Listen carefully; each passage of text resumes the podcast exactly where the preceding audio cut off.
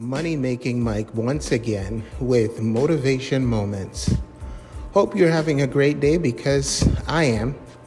Well, that's not the only reason I hope you're having a great day. I just hope that you are.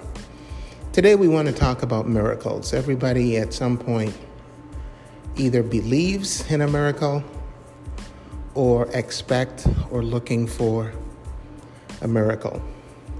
The one thing I'll say about this is that's all well and good to expect a miracle or even look for a miracle.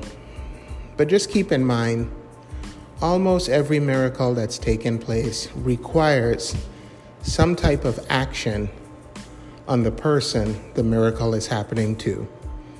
So just remember that. The next time you say you're looking for a miracle or I'm believing in a miracle, just remember you are going to have a part to play.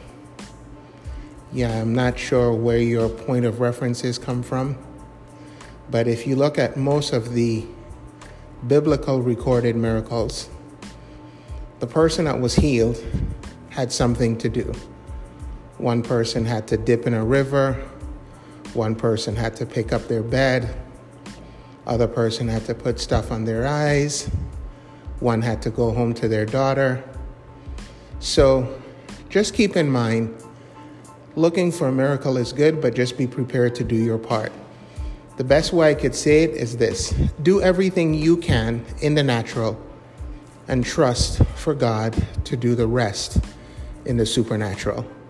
And you too will experience miracle after miracle once you expect it. Money Making Mike, once again with Motivation Moments. Enjoy the rest of your day. Until tomorrow, stay strong.